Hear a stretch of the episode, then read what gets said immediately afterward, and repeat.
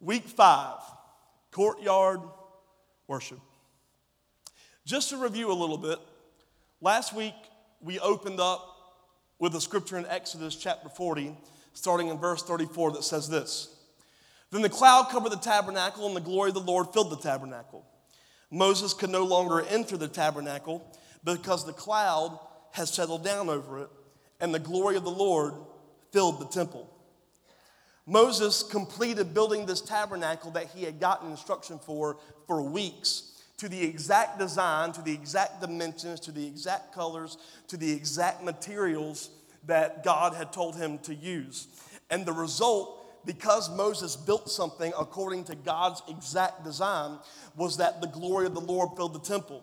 It wasn't that God was just one day decided, I want to I want to fill the temple and be with the people. God's heart, God's, God's uh, motivation, God's desire is to dwell among the people. And He wanted to dwell so much that He said, I'm going to give you a design. And if you build it according to my design, I will fill this whole place up. I will be in your midst, and you will see my glory. You will see me. And we see through Scripture that they saw the glory of God in, a, in the form of a cloud by the day, in the form of a fire by night. We learned last week that in this idea of God giving um, Moses this design of a tabernacle, of a temple, that in 1 Corinthians it says that you are the temple of the Holy Spirit, that you are that thing. And what we've been talking about is how this, this building of the temple in, in the book of Exodus is a picture of the temple that we are supposed to be.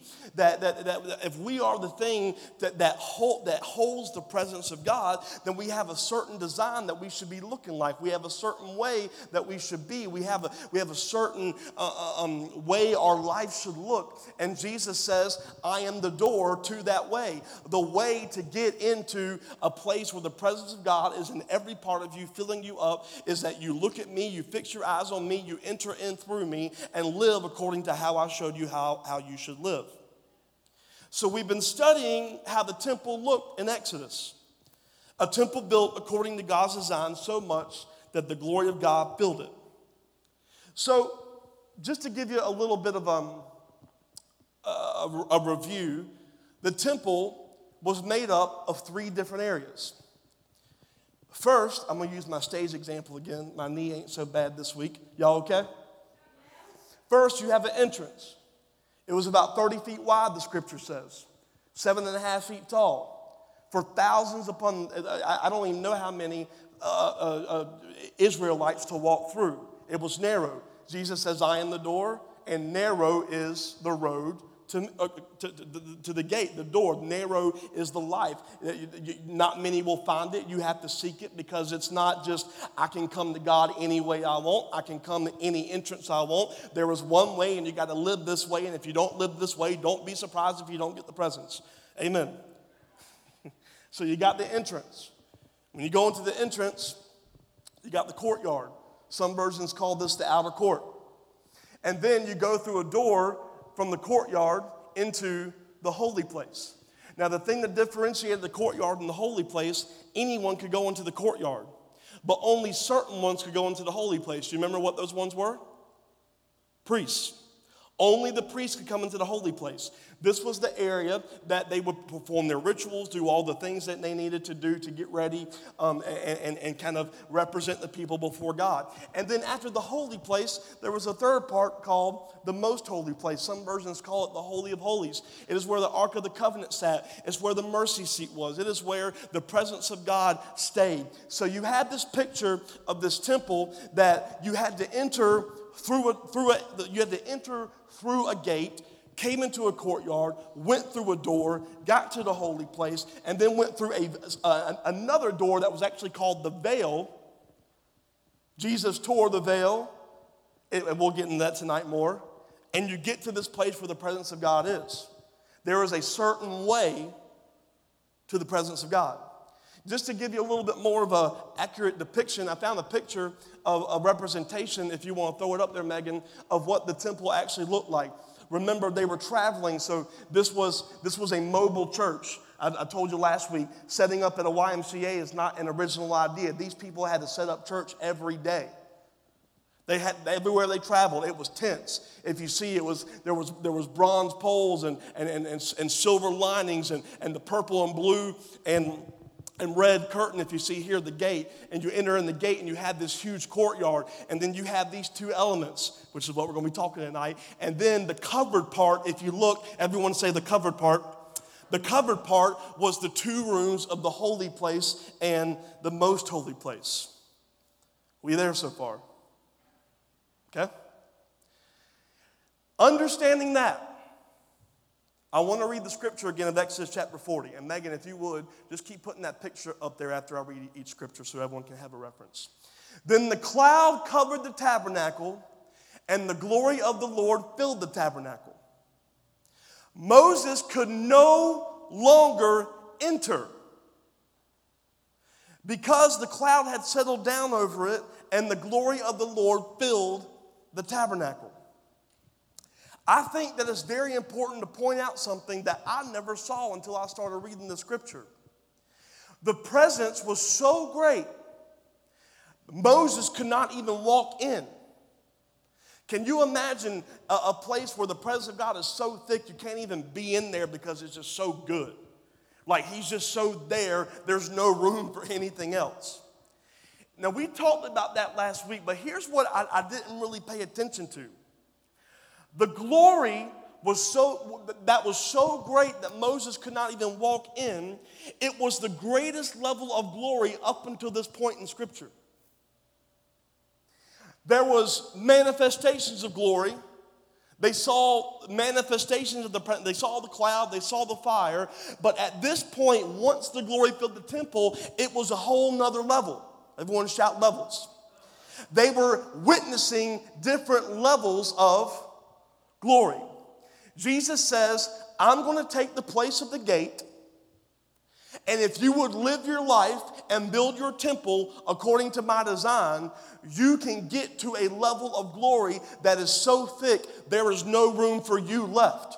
There's no room for your mind to operate. There's no room for your flesh to get what it wants. There is a level that you can get to. In Second Corinthians chapter 3 verse 18 it says this. So all of us who have had the veil removed. Remember, veil separating the holy place and the most holy place, the presence of God. We can see and we can reflect the glory of the Lord. And the Lord, who is the Spirit, makes us more and more like Him as we are changed into his glorious image. Some versions read like this We go from glory to glory. You, you do not just walk in and get all of the glory of God in your temple. There are levels. You go from glory to glory. They were at a level that their temple looked so much like the design of God that there was no room for anything else.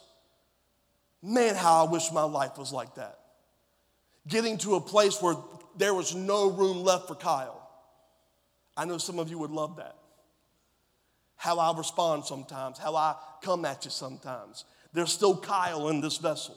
But this, they reached a place where there was no room left glory to glory. And yet we live a life so many times where we're in this kind of stalemate where we're standing still and nothing's changing in our lives. But let me assure you, if nothing is changing for the good in your life, I'm just going to go ahead and tell you, you need to wake up because your life is a never ending process of going from glory to glory. And it's not waiting for God to do it, it's waiting for you to build your temple according to the design that can hold another level of glory. This is good. Glory to glory. The more I die to myself, the more level of glory I'll see in my life. The more I design my life around His design, the more presence I will see. The more I build my finances according to God, the more presence I'll see. The more I build my family according to God's design, the more presence I'll see. The more the things I give my eye to, the, the, the, the more of the presence of God I'll see. I put a post on Facebook this week saying, Don't let your ears become someone else's trash can. Because what we'll do is we'll get in our circles and hear people complain, and all of a sudden you're wondering why you had a bad day because you just filled your temple with garbage. Garbage don't belong in the tabernacle. That's why the Bible talks about not gossiping. It's not just the one doing the gossip, it's the ones who are receiving it. There is a design. And he says, the more you live according to my design, the more your temple, throw it up there, the more the temple will be filled with the glory of God. And who is the temple? It's not just curtains anymore, it's who? It's us. this is so good. So, we talked about last week the entrance to get to that place of getting from glory to glory. And this week we're going to look at the courtyard. So let's read Exodus 27 to look at the design. Verse 9. Then make the courtyard for the tabernacle enclosed with curtains made of finely woven linen. On the south side, make the curtains 150 feet long. They will be held up by 20 posts set securely in 20 bronze bases. Hang the curtains with silver hooks and rings. Make the curtains the same on the north side. 100 feet of curtains held up by 20 posts set securely in bronze bases. Hang the curtains with silver hooks and rings. The curtains on the west end of the courtyard will be 75 feet long, supported by 10 posts set in 10 bases. The east side of the courtyard, the front, will be 75 feet long. Why is the east side the front? Because the Bible tells us we are to look to the sun, look to the east, look to the rising of the morning star. Amen. The courtyard entrance will be on the east end, flanked by two curtains. The curtain on the right side will be 22 and a half feet long, supported by three posts set in three bases. The curtain on the left side will be 22 and a half feet long, supported by three posts set in three bases. The next few verses talk about the entrance. We talked about that last week. And in verse 19, it says, All the articles used in the rituals of the tabernacle, including the tent pegs used to support the tabernacle and the curtains, must be made of bronze. No, I went through that really fast. It's a lot of detail. I want you to build the courtyard in a certain way. Throw that picture back up. Now, if I'm looking at this, we see that there is a lot of fabric on the outside. There's one entrance, all to get to the place of the presence of God. Now, on the outside looking in, you would think that the courtyard is not as important. After all, it's exposed to a lot of things. It's 75 feet wide, 100 feet long. And it was the only part of the temple that was not covered up. It was open to the sky. It received the natural illumination of the sun and the moon. In all the detail of the tabernacle, there's only two places that are covered the holy place and the most holy place. The courtyard that surrounded the presence was exposed to the elements. Where the presence of God sat in the cover place, if hail, if rain came, the Ark of the Covenant that held the presence of God, it could not be touched. But if hail and rain came with the courtyard. I bet the curtains will be ripped. I bet they, they would look chaotic, look beaten up, all these things. The thing that contained, that surrounded the presence of the living God was exposed to everything that could harm it. Jesus says, I am the door for you to become the temple. Inside of you will contain the presence of God. But the presence of God sitting inside of you is surrounded by an earthly body. The presence of God is surrounded by a courtyard. There has to be a container for the presence of God. Throw up 2 Corinthians 5 4. While we live in these earthly bodies, we groan and sigh. But it's not that we want to die and get rid of these bodies that clothe us. Rather, we want to put on our new bodies so that these dying bodies will be swallowed up by life. You, as the temple, have a courtyard. And your courtyard is a body that gets exposed to all the elements of the world. The presence of God might not get beat up, but I don't know about you, but I sure do. I know that God is in me, but when I hear certain things, it makes me sad. When certain situations come against me, it makes me cry. When certain things come, I get depressed. At no point does the presence of God leave. But my courtyard is exposed to everything. It's exposed to wicked people. It's exposed to horrible things in my ears. There's all kind of things that I'm exposed to. So I've got what Second Corinthians says, it's not that we want to get die, it's that we want to put on our new bodies so these dying things can be swallowed up by life. We are told we have to continually put on new bodies. Why? Because this thing is continually exposed to everything that's not of God. This is good. This is your courtyard. This is the container and the, if, if Jesus says, I am the gate, and you are the courtyard, let's read Psalm 104. Enter his gates with thanksgiving. Jesus, I am thankful for you. But go into his courts with praise. Where are his courts? It ain't 8511 Waters Avenue. His courts is you. You are the, your body is the container that the gate gave you entrance to be able to hold the presence. So when I go into Jesus and say, I'm thankful, Lord, that you saved me, I go into his courts of praise, giving thanks to him and praise his name. Every time when something comes against you, I have to enter that court with praise. When my job comes against me, enter in with praise. When my family comes against me, enter in with praise. When circumstances come, enter in with praise. The way you manage your courtyard is you manage it with praise. Psalm 22 3, you are holy enthroned on the praises of Israel. He says, I dwell in your praise.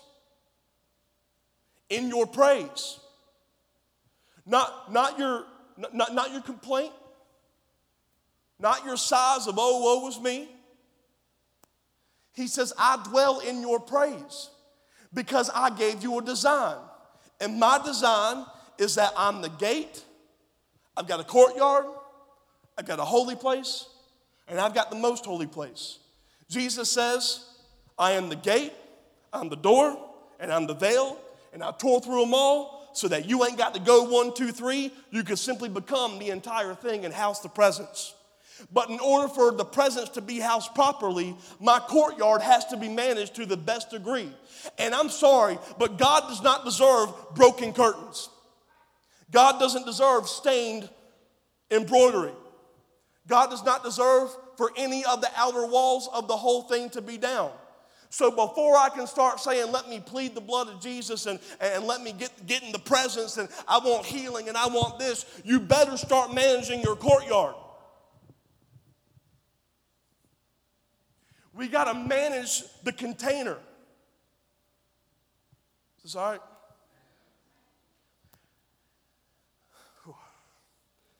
First Thessalonians 523. Now may the God of peace make you holy in every way, and may your whole spirit and soul and body be kept blameless until our Lord Jesus comes again. You are made up of three parts you're a spirit, you're a soul, you're a body. If you look to the screen, your spirit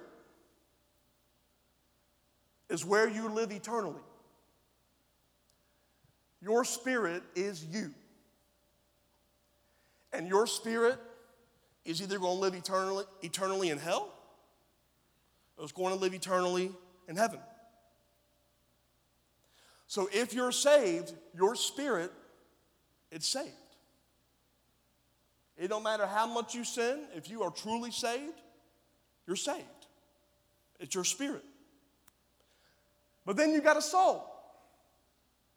It's your mind, your will, your emotions.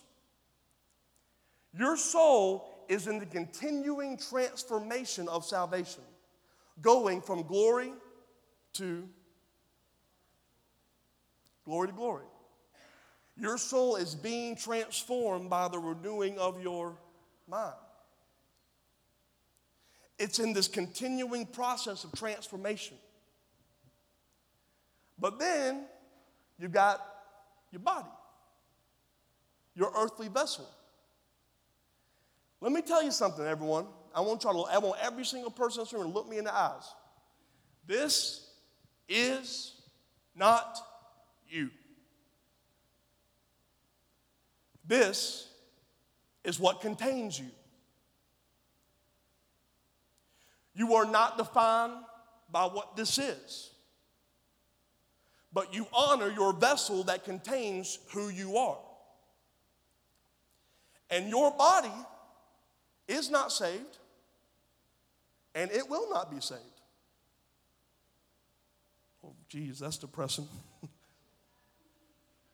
Revelation tells us we are going to get what?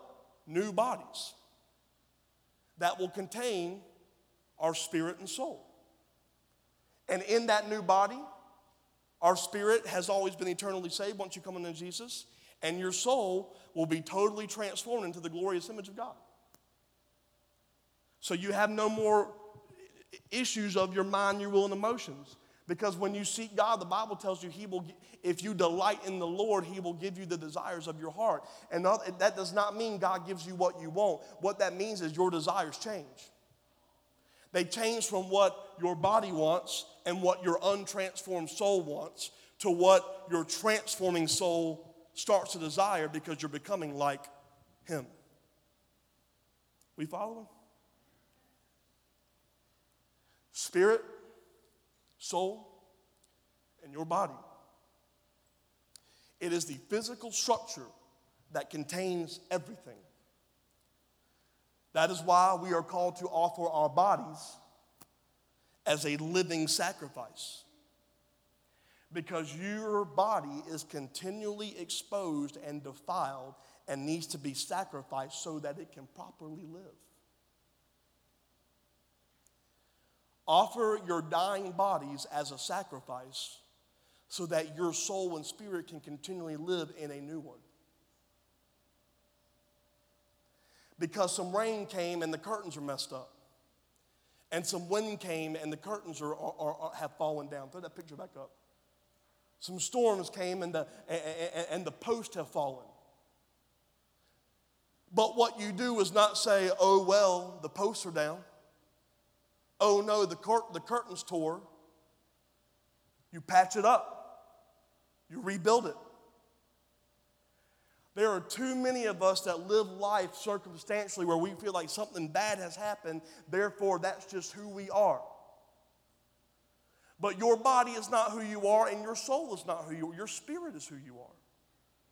So when, when, when trauma comes, I'm going to sacrifice what I'm going through I'm going to sacrifice my response. I'm going to sacrifice how I feel because how I feel is being transformed.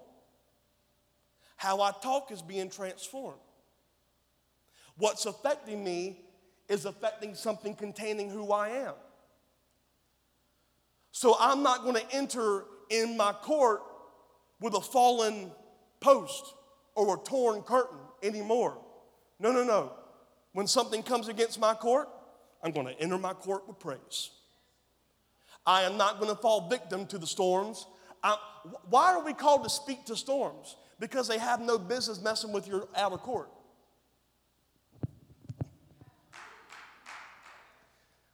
Kyle, you just don't understand my circumstances. Let me tell you something, honey. We all got circumstances.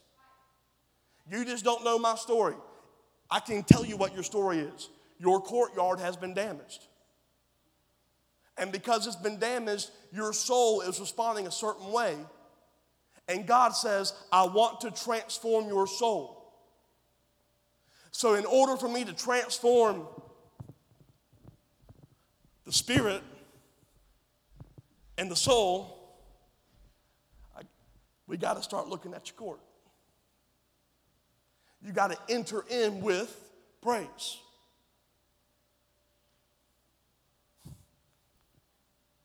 I've got a certain way that I want the surroundings of the temple designed. And I don't want any excuse to ever mess up the design that contains my presence. See, a lot of times what we'll do is we want the presence of God. We want the indwelling presence of God in our life to a degree where there's no room for us. But we'll give all the attention to the Holy Spirit, to our spirit. We'll give all the attention to the soul. While the whole time, everything that we are containing is being affected by all this stuff. I, I don't like to give opinions, but I kind of want to give one. Can I give an opinion? We're letting our children being exposed to witchcraft in the form of Disney cartoons. And you wonder why their temples are being messed up? Because their outer court has been torn. And their soul and their spirit it don't know what to do because the stuff that was never supposed to touch it is getting through. We wonder why this church is not in a place where we walk in and it's just lifting up the name of jesus. Because i bet half of y'all didn't lift it up in the car right over here because you got 97.3 on or whatever the station is these days we're listening to all this music thinking god don't care Stop listening to that bull crap. Yeah, I said it. Oh gosh, there's kids in the room. Sorry. Why, why does it matter? Your outer temple is being exposed to elements not of God. It's no longer, I'll change that when I get to the place in my spiritual walk where I want to change it. No, idiot. The, the reason your soul is not wanting it because you are not repairing your outer court. It's exposed. This, this, is, this is good, good stuff. Could it be the reason that you haven't seen the thing in you become a reality as far as walking into the fullness of God is because the thing that has contained it, uh, has not learned to praise, has not learned to repair, has we have not given t- attention to the thing that contains. And it's not just praising with our mouth, but I would even go to another level by asking you, what are you allowing your courtyard to be exposed to in your day to day? Look at Proverbs 13 20. Walk with the wise and become wise. Associate with fools and get in trouble. It's not that the presence of God left you when you got around dumb people. You let your outer court get exposed to something it should not have gotten exposed to, and now you're taking that exposure as your truth. Why is it that Christians always go to non believers for advice? Because you don't want counsel, you want agreement. Not realizing you are letting your outer court being exposed to something that was never meant to be part of the flipping design. I wasn't going to do this, but I'm going to now. It's not on the scripture, but I'm just going to read an entire chapter of Proverbs. Is that okay? Maybe not the whole thing, but Proverbs 14. A mocker seeks wisdom and never finds it. Knowledge comes easily to those with understanding. Stay away from fools for you won't find knowledge on their lips. I'm going to tell you what a fool is. Fools are people who are not living by the moral compass that God has put on our hearts in this word. Fools are people who care more about religion than relationship. Ignorant people. The prudent understand where they're going, but fools deceive themselves. Fools make fun of guilt, but the godly acknowledge it and seek reconciliation. When you have something come against you, do you just allow your court to be exposed and you deal with this thing as laughter? Or do you confront it and seek reconciliation? When you're offended, do you just let it pass by? Or do you seek reconciliation if you truly understand that you're connected in the body to the person that offended you? Is, is this okay? hmm. Backsliders get what they deserve, good people receive their reward. Only simpletons believe everything they're told. The prudent carefully consider their steps.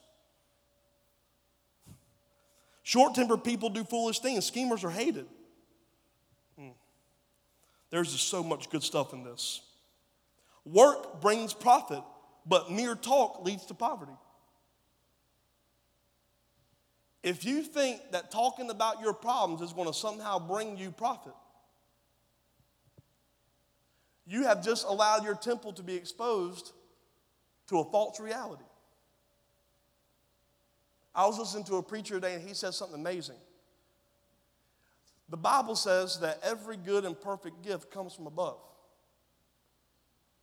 God, I need a million dollars.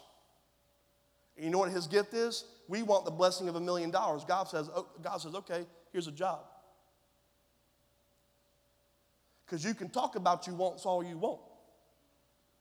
But my gift is your ability to work. Because I designed you to work six and rest one, not talk for seven. Am I, am I, am I, am I talking to anybody tonight? It's a specific design. And this thing gets exposed to everything. 1 Corinthians 6 19. Don't you realize that your body is the temple of the Holy Spirit? who lives in you, who is given to you by God, you don't belong to yourself. For God bought you with a high price, so you must honor God with your body. Hmm. It's time to start taking this courtyard seriously. Don't pay attention to the cues tonight, okay? I'm gonna go a little longer. I'm just gonna finish this message. Is that okay? Can y'all give me like an extra 10 minutes? Is that, is that all right? Okay. When God gave Moses the design for this tabernacle, it was a pattern of worship. And it started with one thing. The reason Israel wanted to come to the tabernacle because they had an awareness of their sin. They were separated from God. And they knew that they had to confront the thing that caused separation from them and their father. So they had to make their way to God, and it was through a tabernacle. So when they approached the tabernacle, they would come to the walls of the courtyard. And the walls of the courtyard, if you remember in the text we read, they were made of white linen. It is no coincidence that that same white linen is, that separated the people from the presence is the same thing used to wrap Jesus when he came off the cross.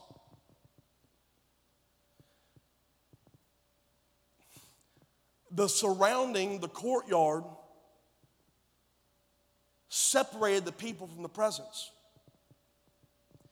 And Jesus says, I'm going to get on the cross when he's wrapped in white linen, it is a symbolic thing saying, I'm going to become the separation that you're never going to have to experience. I'm going to be separated from his presence for three days so that I could rise again and you would never be separated.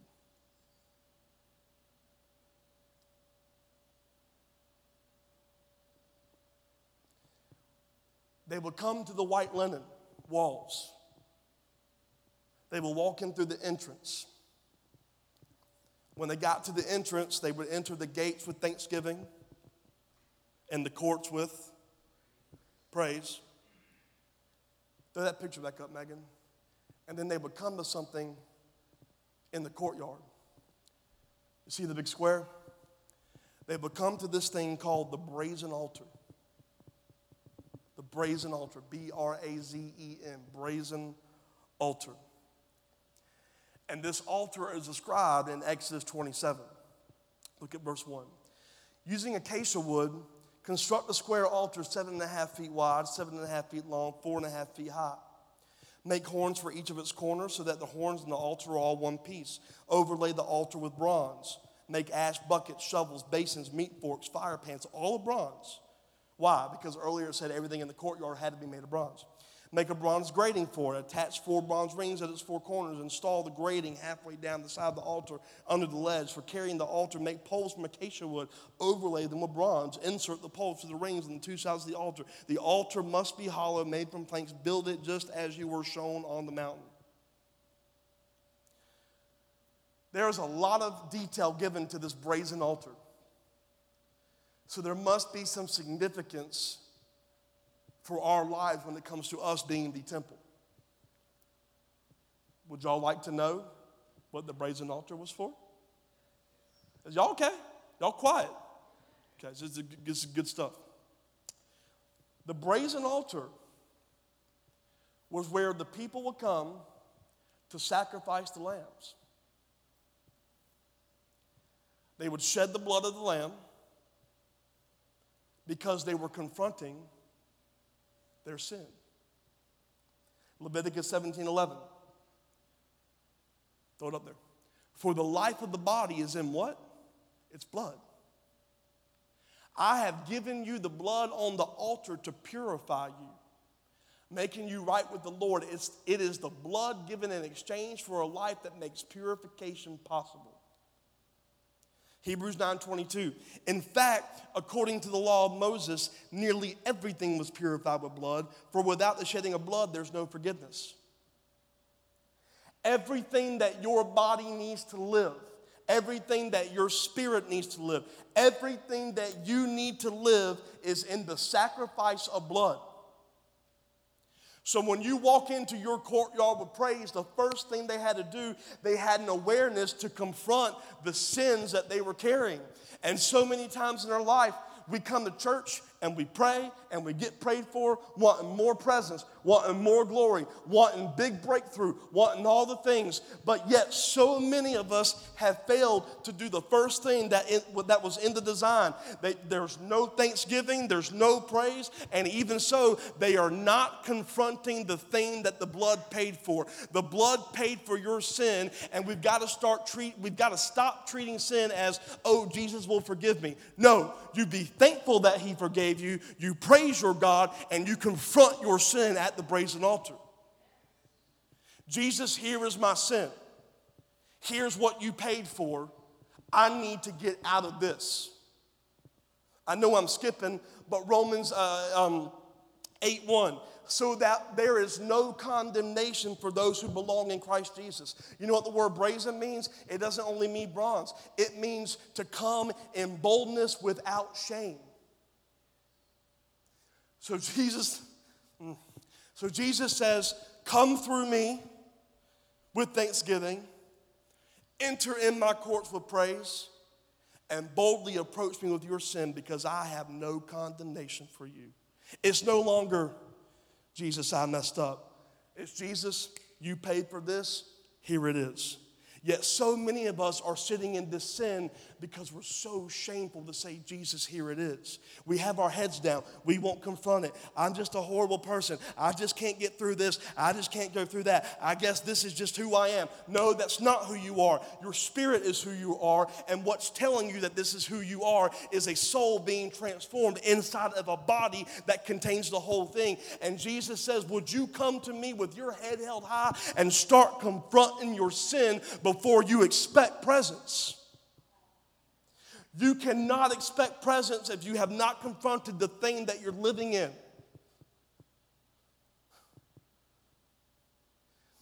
There was a second thing. Is, y'all okay? There was another thing they did with the lamb because God doesn't waste anything. Once they shed the blood of the lamb at the altar, you talk about how it was hollow and how all these things. You know what they did with the lamb? They burned it. Someone said they burned it. Read 1 Peter 4, chapter, uh, verse 12. Dear friends, don't be surprised at the fiery trials that you're going through as if something strange were happening to you. Instead, be very glad, for these trials make you partners with Christ in his sufferings. Why? So that you will have the wonderful joy of seeing his glory when it's revealed to all the world.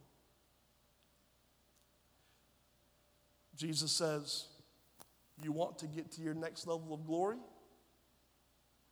It's going to take confronting your sin with the blood and walking with your head up through the fiery trials.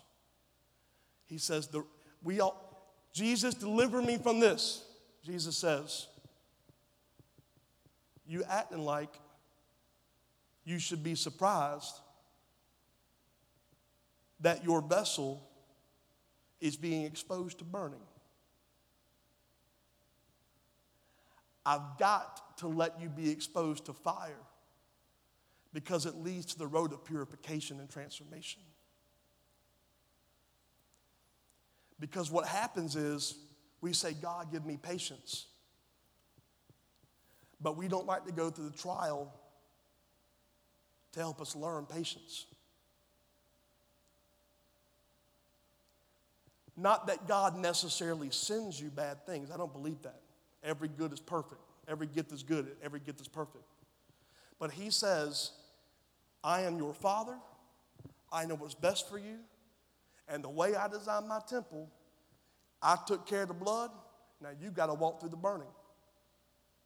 Shadrach, Meshach, and Abednego, great example of it. We're going to go in the fire and we're going to go through the trial. But you know what? They weren't burned. Why weren't they burned? Because they praised God the entire time during the trial. And what we do is we recognize that we're out of court. We're the courtyard. This is the body. This is the vessel. And what happens is when the fiery trial comes, instead of entering the court with praise, instead of focusing on Him, you get burned by it and say, God, where are you? And God says, Don't be surprised you're going through the trials. The way you prevent burning is to fill your court with praise so that there's no room for the flame to get on you. Man, y'all should be shouting right now. This is just too good. Why are you surprised? This is my design.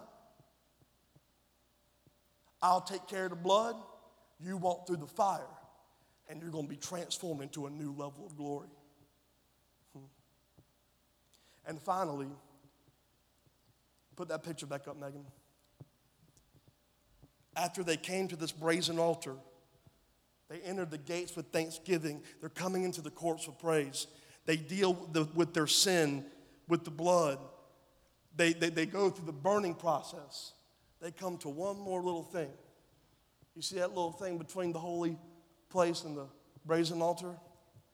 It was called, it was called the bronze laver. The laver, it was a circular bowl placed between the altar and the holy place. Why was it placed between the altar and the holy place? before the priest could get into the holy place, they had to get cleaned and purified from all the sacrifice and from all the burning.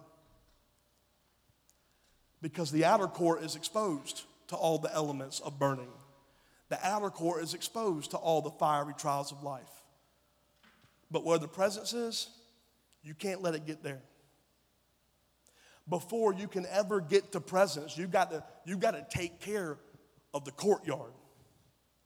So they placed a circular bowl so that they could wash up and purify themselves after they sacrificed the lambs. Exodus 30 talks about it in verse 17. The Lord said to Moses, Make a bronze wash basin with a bronze stand, place it between the tabernacle and the altar, and fill it with water. Aaron and his sons will wash their hands and feet there. They must wash with water wherever they go into the tabernacle to appear before the Lord, and when they approach the altar to burn up their special gifts to the Lord, or they will die. They must always wash their hands and feet, or they will die. This is a permanent law for Aaron and his descendants to be observed from generation to generation.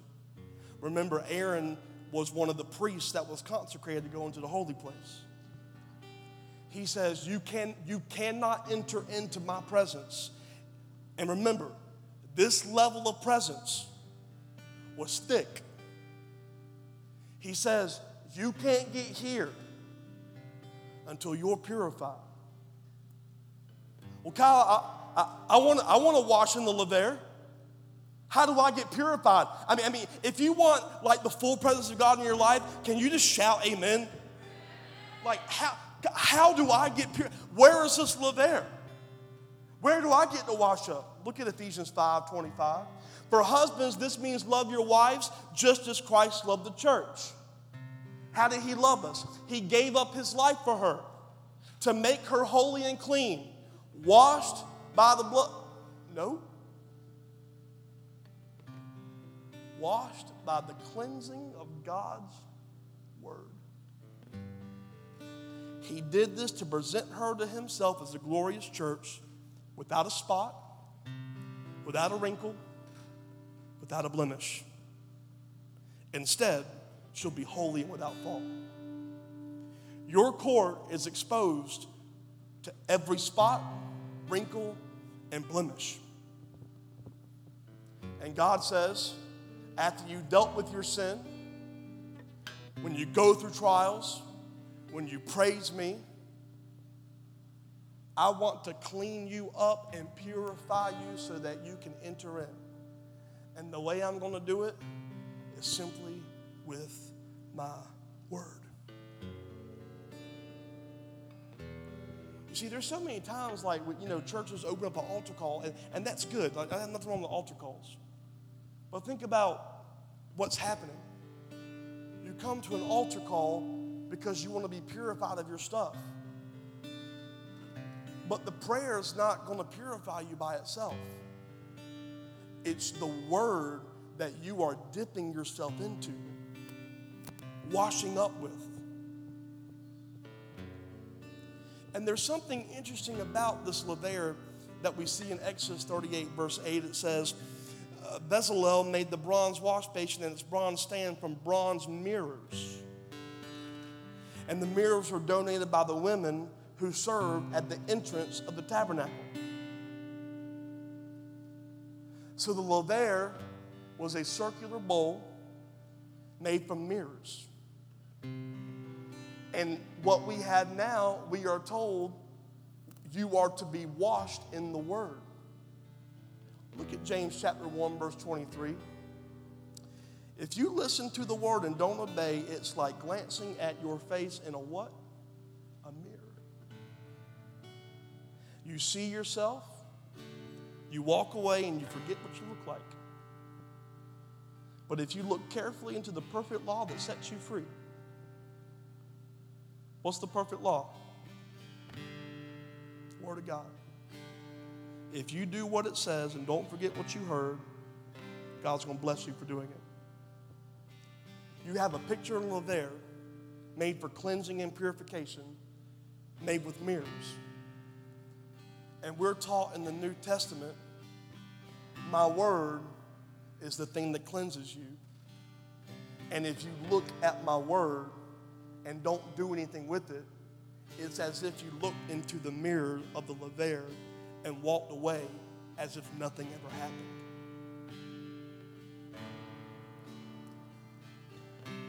We can pray all day. We can seek godly counsel all day. We can come to church every week and get our praise on, go out to eat afterwards, have good family. And I talk all the time about how the church was a family. But what God was showing me out of this whole thing with the courtyard and what we're exposed to is we got to make sure what we're building the family around. Because there's tons of families. There's families all, uh, uh, all, there's families all around that do horrible things. There's cults. And they're all families. So what is this family? What is this worshiping church family supposed to look like? It's a family who's unified in one thing. We want to get to a place where there's no more room for us and only God. And before we can even touch that, we've got to enter his gate with thanksgiving, fill our courts with praise, confront our sin, praise God through fiery trials, and be cleansed by washing our dying, filthy vessels with the Word of God. And when you sacrifice your body, your outer court, to live according to the perfect law and the perfect word, Jesus, the way and the truth, will lead you to life. A life that's no longer concerned about living according to the needs of your courtyard, but rather fitting your courtyard to the needs of the presence of God. You see, there's one thing that we have to understand. And it's in 2 Peter chapter 1, verse 3. By his divine power, God has given us everything we need for living a godly life. We received all this by coming to know him the one who called us to himself by the means of marvelous glory and excellence. And because of his glory and excellence, he's given us great and precious promises. And these are the promises that enable you to share his divine nature and escape the world's corruptions caused by human desires. God says, I know what you're in.